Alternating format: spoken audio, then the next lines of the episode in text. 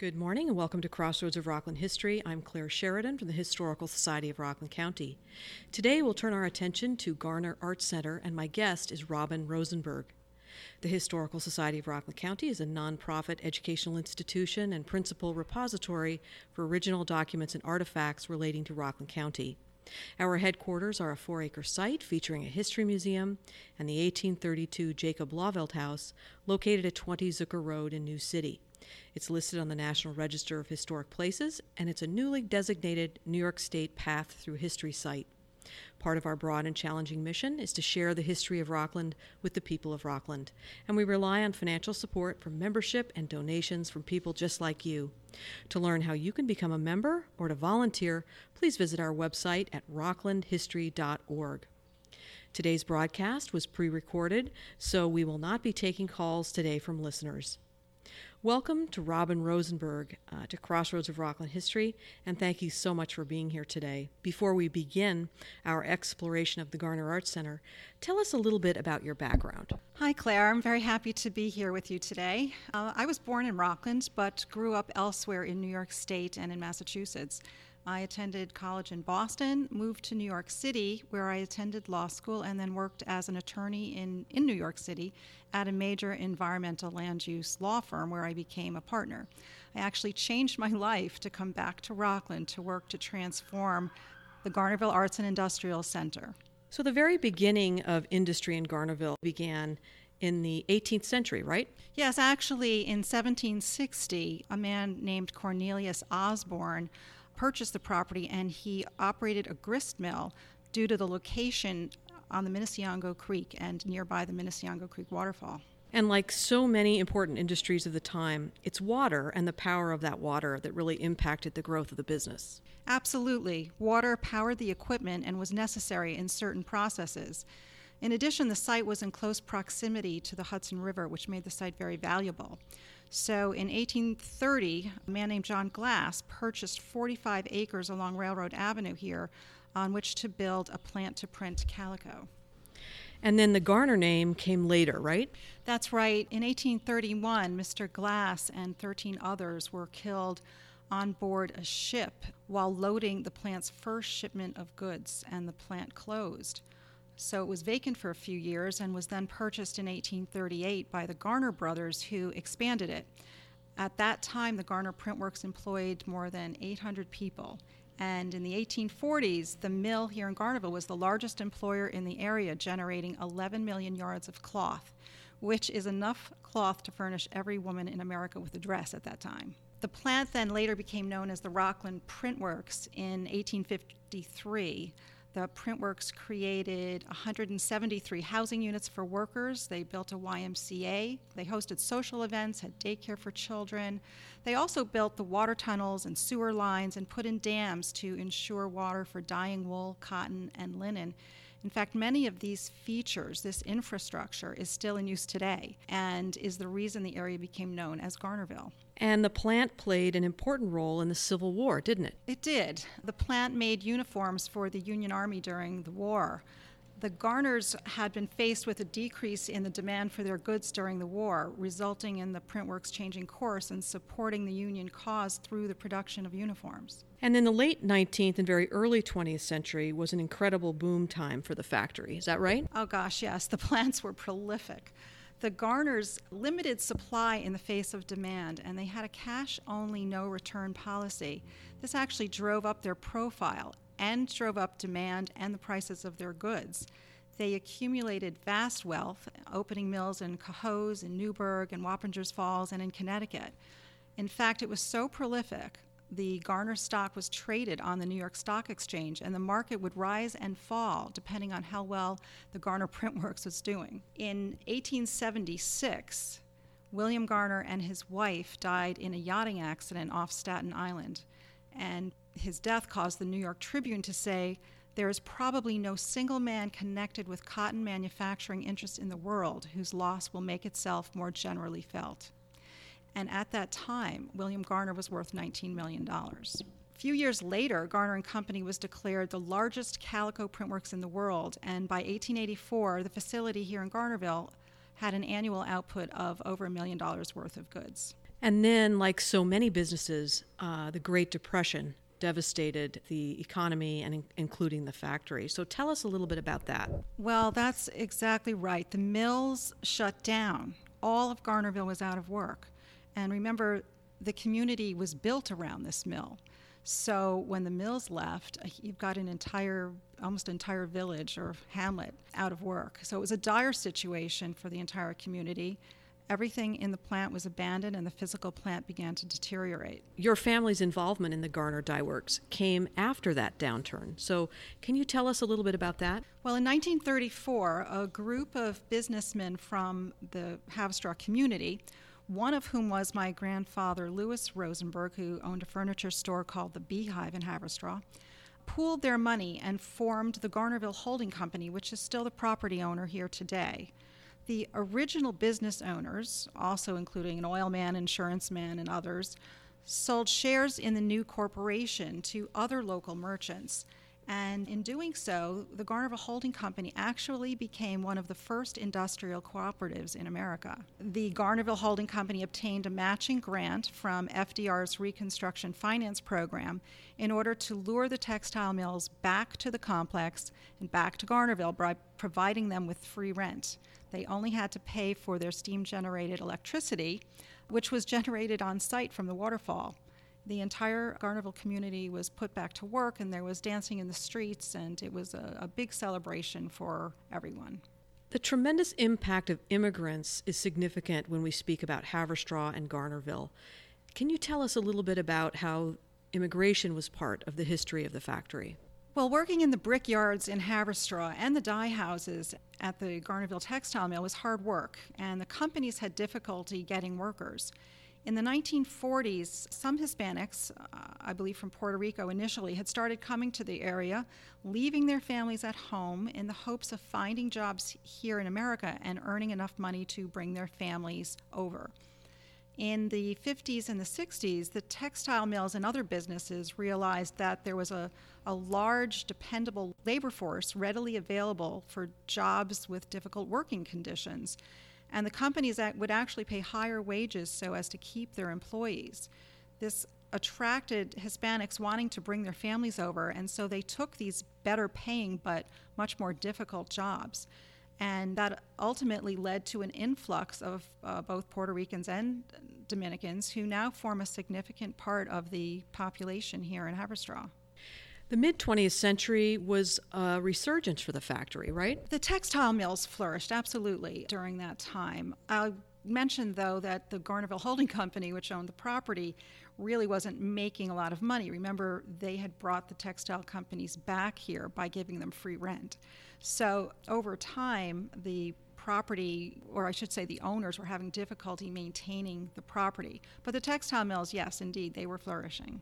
But the 1980s brought another downturn, isn't that right? Things got very bad very quickly here in the 1980s. In the face of rising wages, taxes, and environmental regulations, the textile industry shut the doors and moved south or even out of the country. They left the mill here in Garnerville an absolute disaster.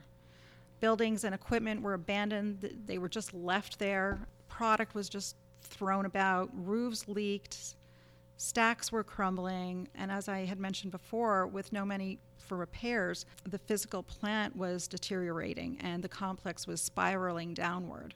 You're listening to WRCR and Crossroads of Rockland History. I'm Claire Sheridan from the Historical Society of Rockland County, and today I'm speaking with Robin Rosenberg, and our topic is the Garner Art Center.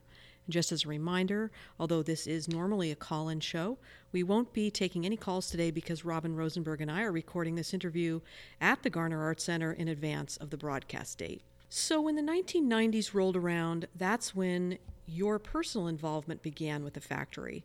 So, tell us what you were doing at the time and what your involvement was then. I was in New York City actually practicing law in the early 1990s when I received a phone call from my father asking me if I would join the board of directors up here in Garnerville at the Garnerville Holding Company.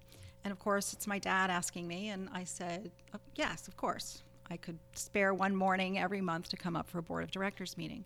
And when I came through the Railroad Avenue entrance and saw this complex for the first time, since I was a small child, I was exhilarated. I was I was just thrilled. I had goosebumps. I immediately envisioned the facility as a place where artists could thrive. At the same time, I knew how challenging it would be because I could just see the disrepair that the facility was in. So tell us a little bit about what inspired you, what other places you had visited that had given you the inspiration for what this place could be. Well, to start, I always have had a love of historic buildings since childhood when my family lived after leaving Rockland County upstate in a former stagecoach inn on the old Albany Post Road. So I've always been fascinated with history, and that was part of my inspiration. But at the time I was reintroduced to the complex, I really didn't have a lot of role models. I've had many others since. I've watched other complexes and industrial buildings develop more rapidly, in fact, than, than mine. Uh, for example, Mass MoCA, uh, Massachusetts Museum of Contemporary Art, was a textile mill as well. And I spent some of my childhood in the Berkshires, so I was quite familiar with that complex. But it actually opened after I was inspired by the Garnerville facility. Uh, but there are many others, Dia Beacon in Beacon, New York, the Distillery District in Toronto. There are so many examples of historic facilities, textile mills, or other types of mills that have been transformed and adaptively reused for arts and cultural purposes, or even in some cases, living and retail. So, when you got involved, how much of the history of your grandfather's involvement in the first rebirth of the factory had you known about? I knew virtually nothing, to be quite honest. I, I remember as a family when I was small, we drove by the complex and our dad pointed out to us the complex and mentioned that we had uh, ownership interest in the facility. And I think all of us, being little kids at the time, and we, we looked at these massive brick buildings and they looked dirty to us, we just, you know, shuddered. And ever since then, whenever I heard about the complex, I turned a deaf ear pretty much. And that all changed, like I mentioned, when I came back to the complex for the first time in 30 years, and I was just smitten. So, when I joined the board of directors, I was here one morning a month, and one of the first things that I felt that we needed to tackle was we needed to make the buildings uh, rentable. And so we started out with a re roofing project. And after we finished a re roofing project, there were second floor spaces that were just full of junk. And it, it took me it took me several meetings, probably easily a half a year, to convince the board of directors to try to convert some of those abandoned second floor spaces into artist studio spaces. And I basically told them, look, you've got nothing to lose. It's just sitting vacant now. Let me try to do this. So I, I was responsible for that project and the division of spaces into studio spaces. And we made them attractive to artists with big, wide loading doors and slop sinks and started to do section by section. As one section got filled with artists, we would do a second section, a third, and a fourth. And when that building was filled, we moved to another building and did the same thing. Ultimately, then, we had enough artists here to hold our first arts festival, which we did in 2001. And that was absolute labor of love on the part of all of the artists. We all worked together to make the first arts festival happen and it was successful. We didn't even have resources to market at that time, but through word of mouth and putting up posters, we had enough attendance that we thought this is worth doing again.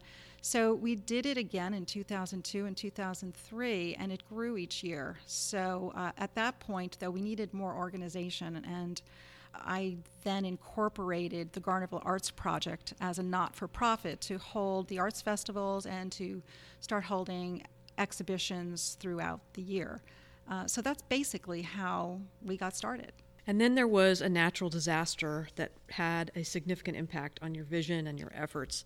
Tell us a little bit about what that was and the impact it had. In August of 2011, Hurricane Irene hit our area. And it dumped so much water in this region that upstream dams and reservoirs overtopped and a wall of water virtually just came through the complex, along with trees and debris, uh, which clogged up the waterway that runs through our complex. And as a result, this wall of water couldn't go into the channel where the creek was. It, it started to come up at floor level. It was an absolute absolute disaster. It was horrifying. The buildings, uh, many of the buildings got flooded, and, and the worst thing of all was that the Garner Art Center had its gallery in a building which actually just it fell down. I mean, the water and debris that was inside the building and other implements of destruction acted as battering ram against the wall in the downstairs and it pushed the wall out, causing the entire building to fall, along with some priceless artwork that was in the gallery at the time, right into the creek. And that also blocked the passage of water, which then adversely affected water levels in the other buildings that were then flooding. So, I mean, I don't know if you can hear it, but I, there's pain in my voice just even thinking about it. It was really traumatic for all of us, and not just for me personally, as I watched, you know, my, my hope, my dream, my vision fall into the creek, but for our employees and for all of the tenants and artists here. No one believed that such a thing could happen. And it happened right before our eyes. So it was quite devastating, and we did not know originally what the future of the complex was going to be or the future of the art center our immediate reaction, my immediate reaction was, well, you know, we are in an emergency situation. We have to deal with the emergencies that are confronting us. So that's what we started working on. And I felt a responsibility too to my employees and to tenant businesses here. So while we were all grieving, we were all working very, very hard just to put the complex back together again. Uh, we had to rebuild bridges that, that fell. It was. Um, it was a disaster area. It, it looked like a war zone. But in spite of this incredible hardship, you did not give up. And so, to what do you owe your resilient spirit in the face of this incredible hardship? I think it's determination. I think it's not wanting to give up on my dreams, still believing in them, believing in the future of the complex. Also, the fact that my grandfather had taken this complex from another type of disaster, the Great Depression, and put his energy into trying to do something good for the community by reopening it to put people back to work here. And I felt that I had a responsibility for myself and to him even to to see the to see the situation through. And and I, I'm a determined person and I work hard. And so as a result, we just kept working towards the future. And believe me, there were many who were urging us to close the doors and to move on. And I just felt I, I couldn't do that. I wouldn't be able to look myself in the mirror. So I kept moving forward and I kept my dreams alive. So uh, tell us a little bit about uh, the Seven to Save program and how the Garner Arts Center has been involved in that. One of the directors of the nonprofit Garner Arts Center board called me up one morning and he had a friend who had told him about this Seven to Save program. And it sounded interesting to me. It was a program of the Preservation League of the state of New York. And I said, Well, that sounds great. Why don't you get me the information and I'll look into it? And he said to me, Well, the application is due today. So I uh, took a deep breath and I called upon my inner attorney after having practiced law for 18 years. And I said, Okay, I, I can do this. I used to write briefs. I can, I can write um, a grant application to the Preservation League for the Seven to Save program. And the Seven to Save program is um, a program where the Preservation League every two years designates seven sites in the state of New York that they deem worthy of saving. And through that designation, you become eligible to apply for other grants through the Preservation League. And um, I applied that day. I got that application in shortly before it was due at 5 p.m. And lo and behold, we were designated a Seven to Save site. We were very fortunate because, as I said, that program led to other grants. And one of them was a grant to pay a preservation consultant to f- uh, file a historic register nomination for the facility.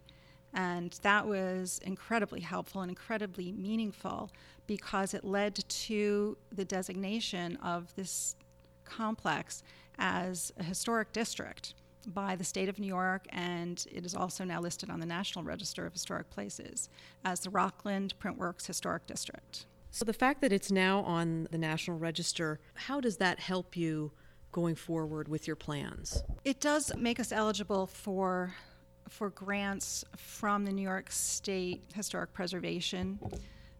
And uh, in fact, we're hoping to apply for some grants shortly in that regard. So that's one of the key elements for us. I'm proud of the designation just because I think it's important to save our historic sites. A bit of the past is what informs our present, and I think it's inspirational for for the community and, and residents and, and kids to have that connection to the past. So, you talked earlier a little bit about the festival and how it got started, but how has it evolved over the years? Well, it was growing every year that we had since we started. We expanded the festival into music. We began to have more installation work. We started to utilize found spaces, empty factories, warehouses in the complex to install art exhibitions. It all stopped, of course, after the hurricane, and we did not have a festival after the hurricane until 2015. So last year was our first arts festival, and we've just held our second arts festival since the hurricane, and we're building back up our attendance. But we were pre hurricane receiving visitors of between five to 6,000 each year at Arts Festival, which is a great thing for our community and for local business and restaurants, B&Bs, and puts Garnerville on the map. So we see it as a significant factor in economic development, and that's our goal. And I'm sure we're going to keep increasing. We increased visitor attendance this year over last year, and we'll continue to build. So recently, the municipality changed the zoning for the complex. So tell us what impact that will have on the future of the complex. Well, this is something very ex- we're very excited about. We've been working with the Village of West Haverstraw Mayor and Board of Trustees on this for some time, and they're excited with us.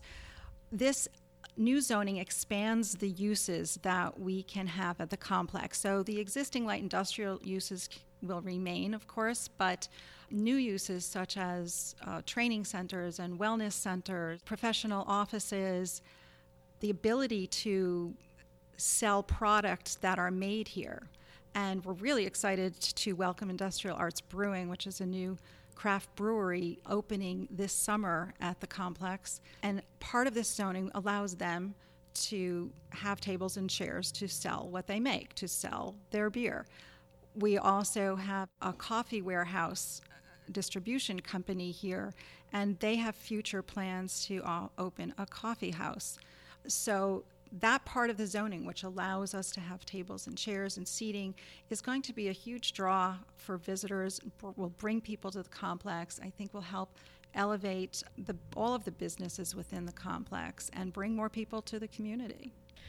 So, has your vision for the complex changed over the years, or are you still basically working with the same vision? You know, Claire, the vision has always been changing because it keeps evolving the immediate vision was creating studio space and bringing in artists. Um, that was the first vision. And then, you know, the next vision was having arts festivals and bringing people in. And from that vision, we built the Nonprofit Arts Center with the goal of having arts exhibitions and education programs to bring students in as well. And then that vision was growing until a hurricane put an end to a lot of that. But now, in the aftermath of the hurricane, my vision has grown even more. I, I would like the complex and working towards developing the complex as an arts business and cultural destination for our area. And uh, so that's my current goal. It's economic development through tourism. So, do you have any advice for budding preservationists out there? Preservation is extremely worthwhile, but also um, requires a lot of labor of love and hard work and determination. It's not always easy, but there are really resources out there to help you get started. There's uh, preservation consultants and the Preservation League of New York. I can't recommend them enough. They've were just so helpful to us in our endeavors. So it's a long road, and you need some staying power, but it's absolutely worth it. I mean, it's it's exhilarating to see the restoration of a of a historic building and and use it adaptively in the 21st century. So, if our listeners want to get involved or learn more about the Garner Arts Center, how can they do that? Please go to our website, garnerartscenter.org, garnerartscenter.org. The website has a lot of information about our exhibitions, our programs, and how you can help. We are in the process of trying to rebuild a new gallery in the former cafeteria building for the textile mill. And so that's that's a challenge, but we are progressing and we'd love everybody to come visit, participate in our events. We are back to full season of programming now, and we have a new program director. So things are really moving forward. Things are hopping here. We have a great new future ahead of us, and we hope you'll all come join us. So that's all the time we have for today. Thanks to Robin Rosenberg from the Garner Arts Center. And remember that a listing of everything we talked about, as well as a recording of this broadcast, will be on our website at rocklandhistory.org. And I hope you will tune in to the next Crossroads of Rockland History on Monday, July 18th, right after the Steve and Jordan morning show at 10 10 a.m. Don't forget to visit our website to learn about our upcoming events and programs, including our boat trip on the Hudson entitled The Tappan Zee Bridge Experience Past, Present, and Future. Join fellow history enthusiasts on the River Rose paddle wheeler for an excursion on the mighty Hudson to view the largest infrastructure project in the country up close and personal. Find out more at rocklandhistory.org or call us at 845 634 9629. That's rocklandhistory.org or 845 634 9629. A great way to keep up with what's happening is to follow us on Facebook we also tweet regularly, and you can find us on our Tumblr blog by typing in Crossroads of Rockland History there. Don't forget that many of our broadcasts are archived at rocklandhistory.org. Just go to our landing page and type radio programs in the search box. I'm Claire Sheridan. Thanks for listening to Crossroads of Rockland History on WRCR and WRCR.com.